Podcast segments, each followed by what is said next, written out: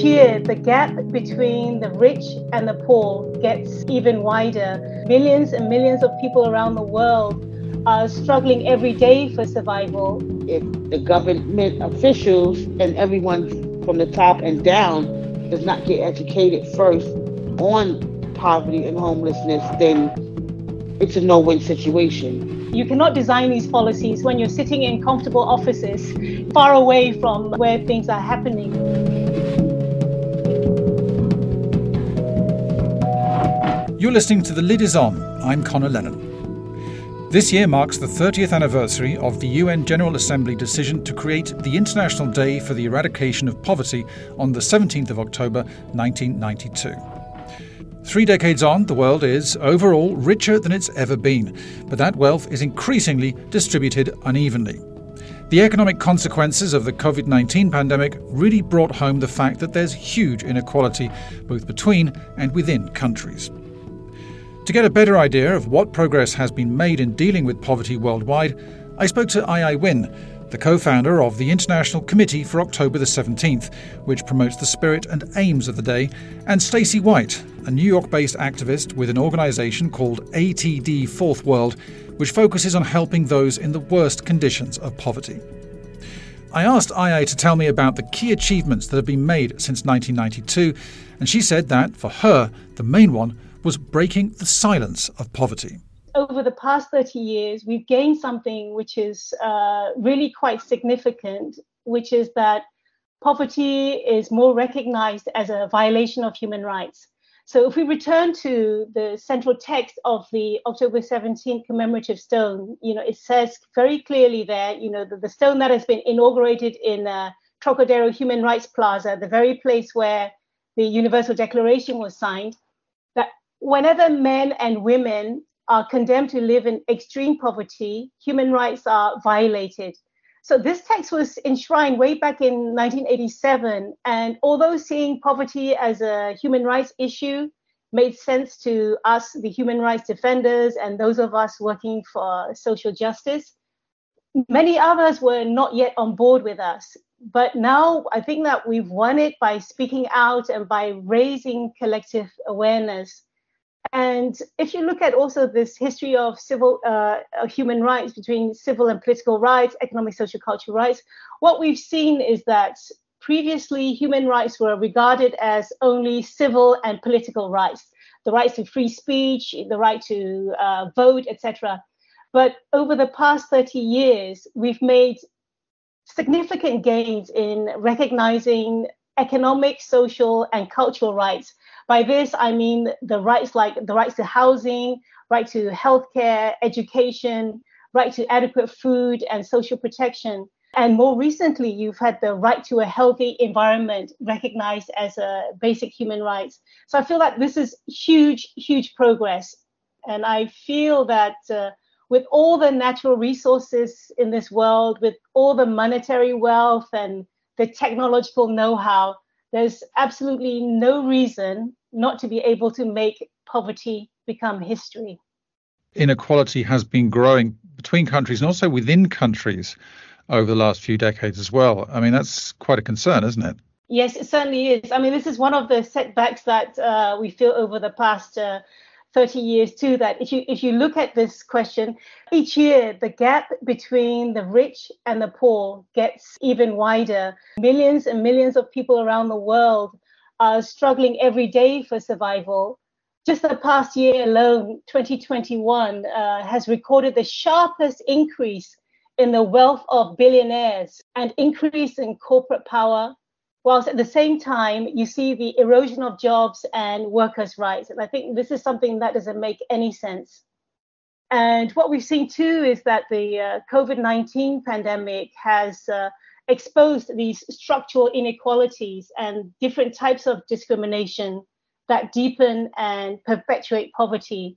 Do you think that people, Stacy, have uh, misconceptions about why people end up living in extreme poverty? Do you think there's a lot of misunderstanding about about how oh, people yes, get in? It's, it's, it's, it's a lot of misunderstandings. People believe that people want to live like that. They're not trying to get out of poverty they're making no effort to get out of poverty. You know, this is what people say that, oh, that they just want handouts instead of tackling it. And the people that are saying these things are people that are only hearing and seeing it. They are not upfront and personal with poverty. So what they need to do is to see it up close and personal and see what poverty actually looks like. Not what you read, not what you see on television, but what it looks like up close and personal. You're in contact with people living in extreme poverty uh, on a frequent basis.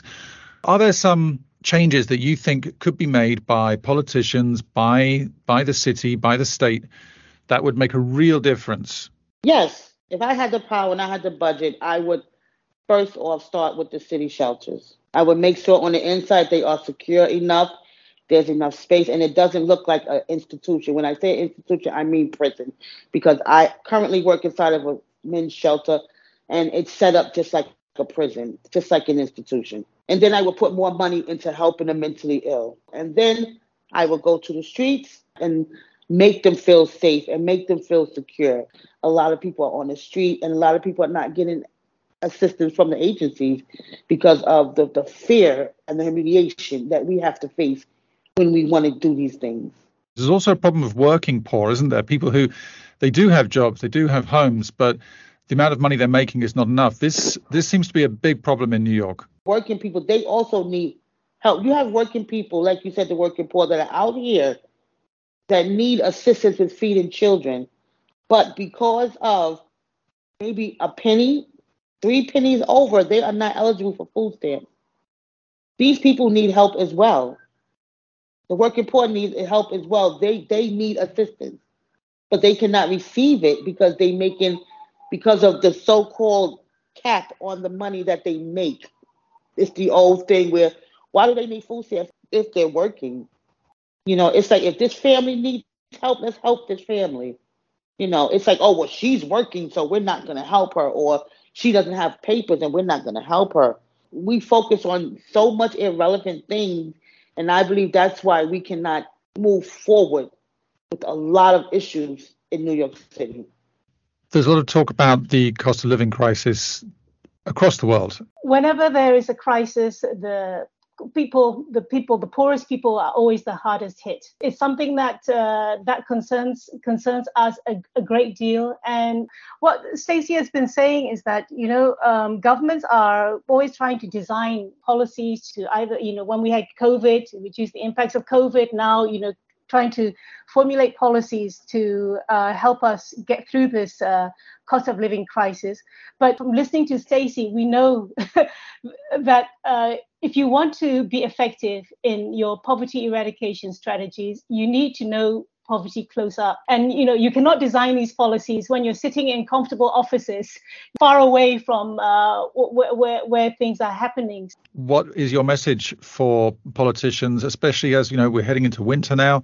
I think that um, it's not enough to design uh, ad hoc policies uh, which take us through from one crisis to another crisis. And I think if you're looking at um, you know way forward to tackle uh, poverty eradication strategies, I think we need, need to look at it in a, a an overall framework, a more a more complex framework that's rooted really in human rights you need to go beyond uh, the current measures that you have. So, like, you know, right now, for example, the World Bank has a monetary level, the, the 2.15 dollars per day uh, level to measure if people are below the poverty line or not.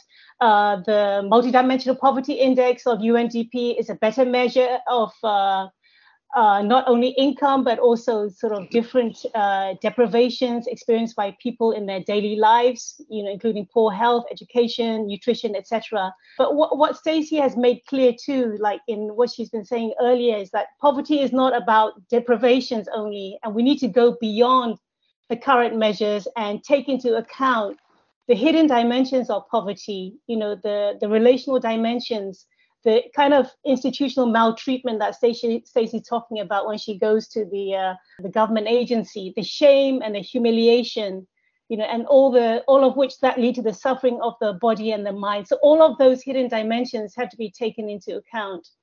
And then the uh, other aspect is that um, you know you, you need this uh, informed and meaningful participation of people. Because i think there's a lot of talk about you know when we design you know policies to deal with crisis yes we want participation from the affected communities. But i think we need to move beyond this uh, token participation and go into real and meaningful participation. And and by this i mean like people in uh, poverty should be involved in the design monitoring and evaluation uh, uh of policies and if we want to be successful, uh, we need to listen to these voices, the ideas, and the solutions provided by uh, people living in poverty. And extreme poverty is not a personal failure, but a collective failure of all of us to create the conditions in which everyone can enjoy their rights. And what I mean, like, you know, Conor, I've been involved in human rights for a number of decades now. And what I find beautiful about this approach, and, and I wish more and more governments would be, you know, enthusiastic about it, is, is that it's transformative because, you know, uh, when you talk of the inequality and so forth, why is that the case? Because, you know, the, the relations, the power relations in our world is unequal and we need a, a framework which can transform these unequal power relations and transform the deep rooted structures of discrimination that perpetuate poverty. If you want, like human rights approach is really a, a, game changer because if you move this narrative, you know, from charity to rights, you see people not as seekers of charity, seekers of welfare, and so forth, but as holders of fundamental human rights and so this would move Stacy and millions of people who are experiencing poverty from uh, a position of uh, weakness to a position of strength and from feeling this powerlessness you know to a stage of uh, empowerment. And let me just finish with Stacy then. Stacy you were nodding your head a lot then when you heard what I was saying so you clearly agree with with much of what she was saying. Can you foresee a New York which has dealt with or begun to deal with its poverty crisis? I, I can believe so. I, I do have hope and I do believe that it can happen. You have to educate people, the people that's living in poverty, you know, how to speak with those that are coming to the government agencies to to for the assistance. You know, not just looking at them, not just looking down at them, not just making them feel humiliated, you know, not just asking, well, why aren't you working? Well, why did you have these many kids? You know, they these are the things that we have to face when we when we go for the support from the program that we actually need to survive, or else we ourselves will be on the street as well.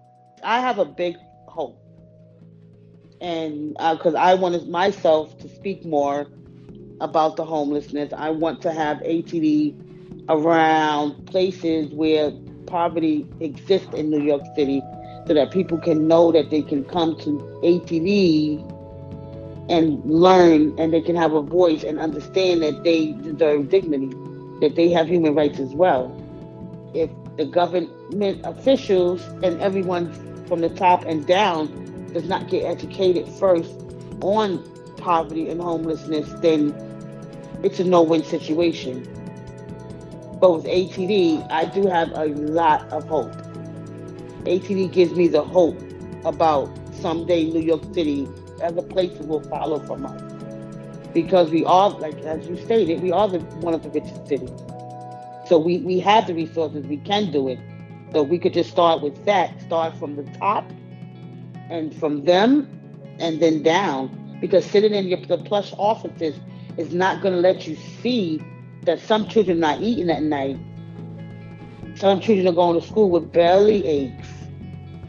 Some families are, are sleeping in cars.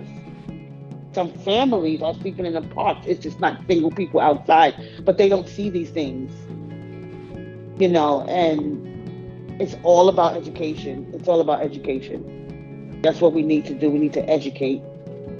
The only person to educate are the people that are in poverty. And we need to be included in, in it to so that we can show them you know, sitting side by side with them is what needs to happen.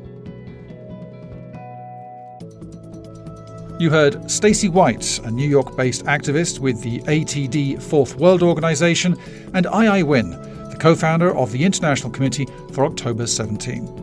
And a reminder that the 17th of October is the International Day for the Eradication of Poverty, and this year is the 30th anniversary of the day. To mark the milestone, the committee's produced its own 30 episode podcast series called Dignity Voices, and you can find that on Spotify. That's it for this week. We'll be back next Friday. Don't forget to like and subscribe this podcast to make sure you never miss an episode. Thanks for listening.